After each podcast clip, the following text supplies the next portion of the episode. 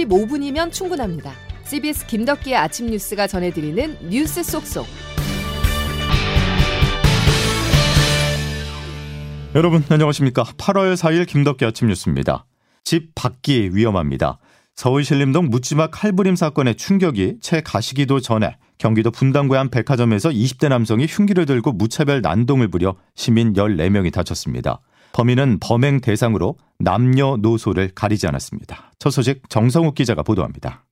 어제 오후 5시 56분쯤 20대 피의자 A씨가 몰던 모닝 차량이 서현역 AK플라자 분당점 앞 버스 정류장을 덮쳤습니다. 행인 5명을 다치게 한 A씨는 차량에서 내린 뒤 쇼핑몰로 들어가 무차별 공격을 시작했습니다. A씨는 나이나 성별을 가리지 않고 주변에 있는 시민들을 쫓아가며 흉기를 휘둘렀고 9명이 흉기에 찔리는 등 이번 사건으로 총 14명이 다쳤습니다. 평화로웠던 장소가 범죄 현장으로 변하면서 시민들의 퇴근길은 악몽으로 변했습니다. 근데 경계석을 내려가면서 교통사고 난 소리가 난 것처럼 나서 아, 사고 났나 이렇게 하다 보니까 사람이 좀 쓰러져 있어서 여자가 이렇게 막 다리 정맥 쪽에 피를 솟구쳐서 이후 건물에서 빠져나온 A 씨는 인근 지구대에서 출동한 경찰관에게 범행 10분 만에 체포됐습니다. 체포 당시 A 씨는 누군가 나를 해치려 한다고 말하는 등 횡설수설했던 것으로 전해졌으며 마약 양성 반응은 나오지 않았습니다. 윤희근 경찰청장은 이번 사건을 테러 행위로 규정하고 가능한 처벌 규정을 최대한 적용하겠다고 밝혔습니다. 사건들은 그 누구도 피해자가 될 수 있다는 점에서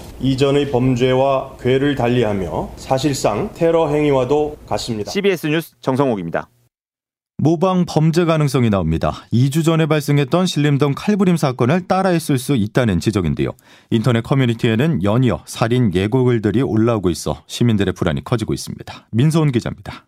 신림 흉기 난동이 벌어졌던 사건 현장에는 경찰관들이 2인 1조로 쉴 새 없이 순찰을 돌고 있습니다. 신림역 인근 사람들은 2주 만에 또다시 끔찍한 사건이 일어나자 불안에 떨었습니다. 사람을 믿을 수가 없고 그다음에 눈 마주치는 것도 이제 못할 것 같아요. 왠지 눈 마주치면 나한테 올것 같고. 아, 걱정되죠. 자유롭게 다니는데 맥없이 죽어가는데 그거 좀 남이 일것지 않으라 내일 같아가지고 불안해. 특히 인파가 많은 다중밀집 지역을 다니는 시민들은 번화가가 더욱 두렵다고 말합니다. 제가 직장이 고속터미널이라서 사람이 많다 보니까 사람 많은데 갑자기 어느 날 그렇게 될지 모르는 거라 굳이 백화점이 아니더라도 사람 많은 데면 어쩌다가 흔하게 일어날 수도 있을 것 같기도 하니까 이런 가운데 온라인에 살인 예고 글이 10건 이상 올라오면서 모방 범죄 우려는 더욱 커지고 있습니다. 사람이 많이 모이는 장소를 범행 장소로 선택하였던 만큼 다중 밀집 장소를 중심으로 가시적인 경찰 활동을 강화해 주기 바랍니다. 경찰청장까지 어제 긴급 회의를 열고 인파가 많은 지역을 포함한 거리 곳곳에 기동대를 동원한 위력 순찰을 지시했습니다.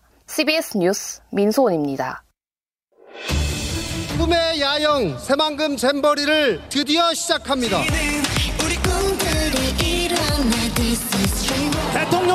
대통령님 네 분께서 입장하시겠습니다.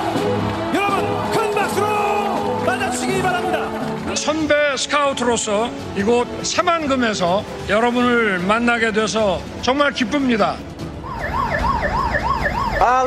차 위에서 달걀이 완벽히 익을 정도입니다. 지난 대회 때도 이 정도는 아니었는데 대자연이 우리를 뜨겁게 만드는 걸 즐기는 것 같습니다. 진짜 덥네요.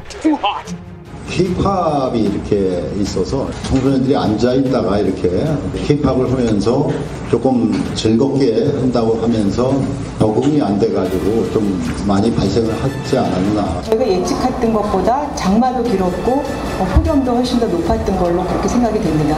준비가 아무리 했어도 뭐 그 만족할 만한 수준이 돼야 되는데.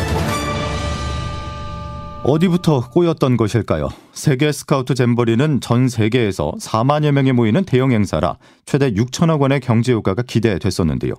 지난 6년간 착실히 준비를 했다곤 하지만 2023 새만금 세계 잼버리는 파행 위기를 맞았습니다.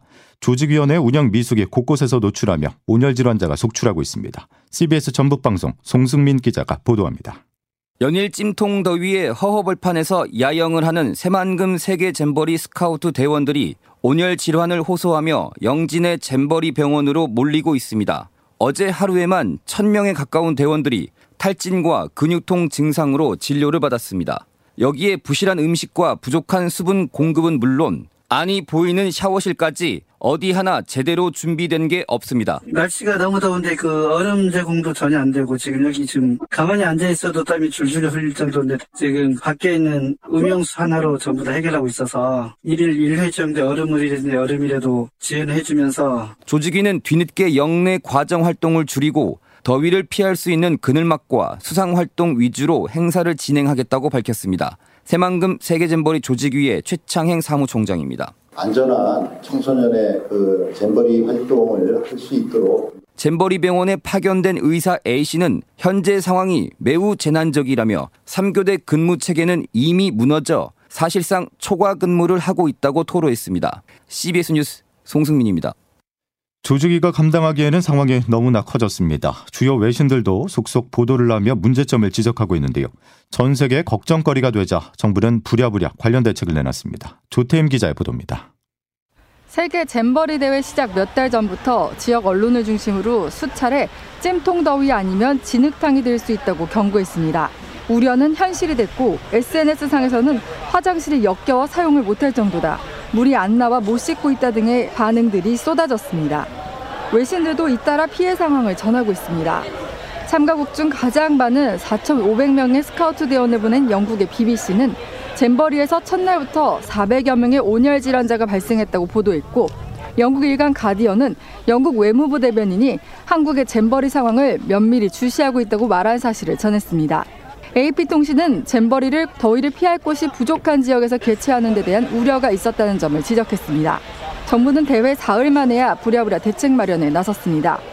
한덕수 국무총리는 김현숙 여성가족부 장관에게 대회가 끝날 때까지 현장을 지키라고 지시했고 이상민 행정안전부 장관도 전북에 폭염 예방을 위한 특별교부세 30억 원을 즉시 교부하겠다고 밝혔습니다. 앞으로 단 한 명의 중증 질환자도 발생해서는 안 된다는 비장한 각오로 충분히 예견할 수 있었던 상황에도 조직이 아니란 문제의식과 준비 부족으로 뒤늦게 대책 마련에 힘을 쏟고 있지만 사후 약방문이란 인상을 지울 수 없습니다.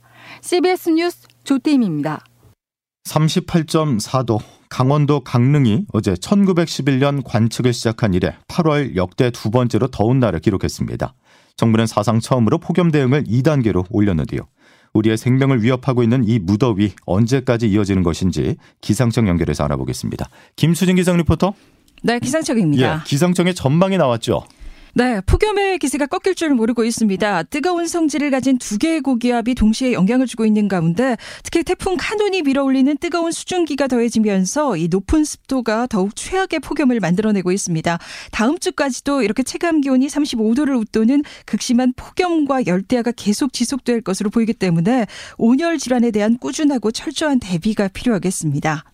태풍의 진로는 어떻게 되는 겁니까? 네, 현재 제6호 태풍 카누는 동중국해에서 거의 정체하다시피 머물고 있는데요. 오늘부터 동쪽으로 방향을 틀면서 점차 일본 규슈 남쪽 해상으로 북상할 것으로 전망이 되고 있습니다. 따라서 우리나라에 직접적인 영향을 줄 가능성은 점차 낮아지고 있습니다만 당분간 제주 해안과 남해안, 호남 서해안으로는 너울성 물결이 매우 높게 일겠고 주변 해상으로도 풍랑특보가 확대 발효될 것으로 보여서 안전사고에 각별히 유의하셔야겠습니다. 한편 한편 오늘도 강릉의 한낮 기온이 38도, 대구 37도, 세계 잼버리 스카우트 대회가 열리고 있는 전북 부안을 비롯해서 청주, 광주 36도, 서울 35도의 분포로 어제만큼 견디기 힘든 폭염이 계속되겠고요. 제주와 충청 이남 내륙으로는 오늘도 강한 소나기 소식이 있습니다. 지금까지 기상청에서 전해드렸습니다. 다음 소식입니다. 가장 성공한 특검이라 불렸던 박영수 전 특별검사가 결국 구속됐습니다. 대장동 민간 사업자를 돕는 대가로 거액을 약속받았다는 이른바 50억 클럽 의혹으로 영장실질 심사를 받았는데요.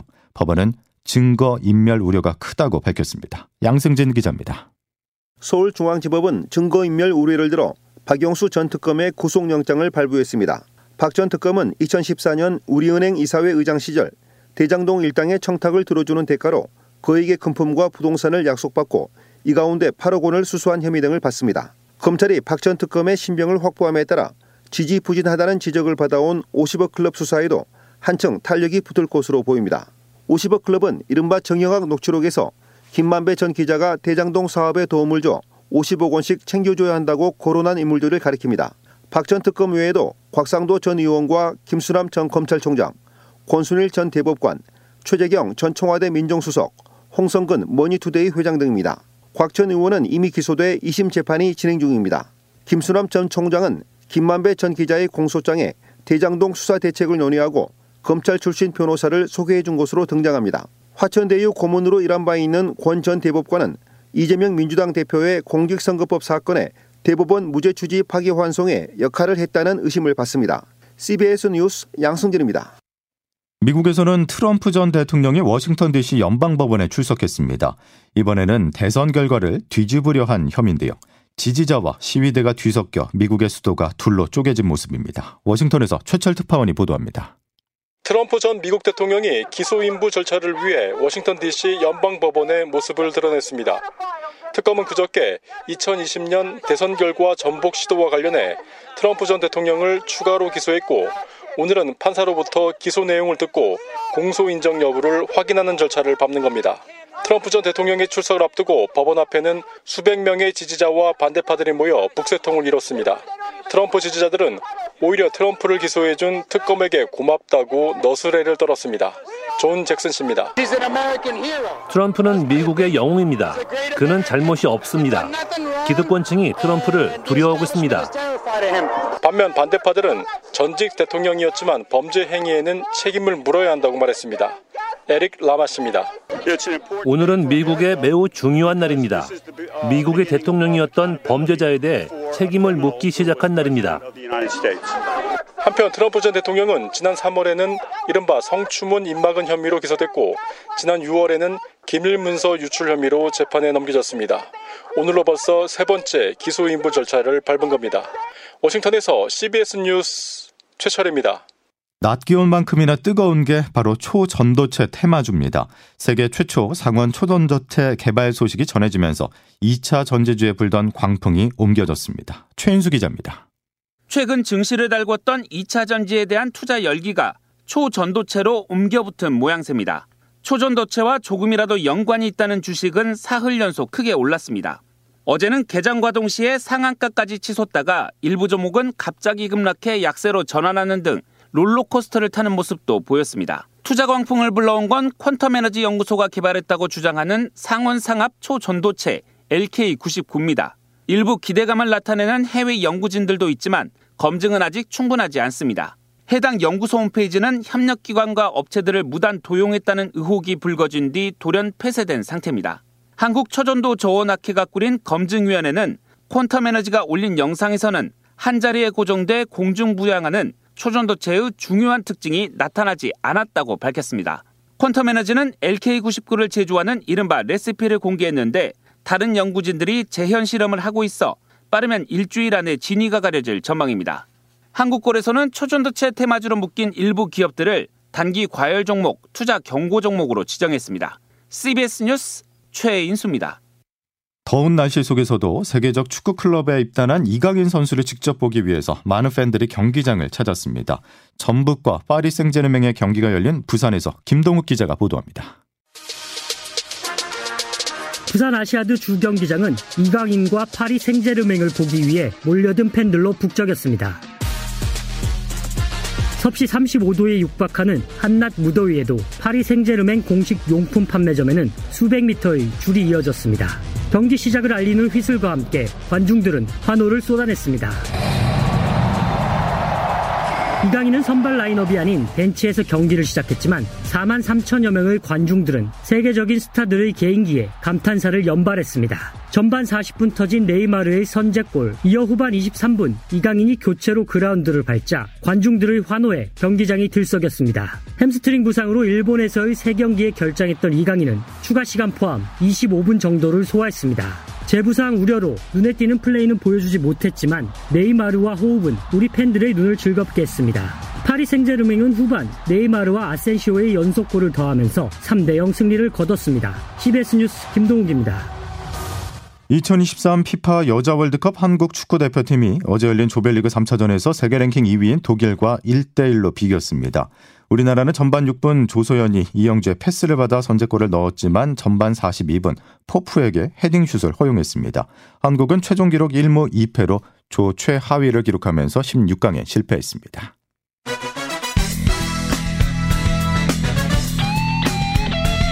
핵심만 담다.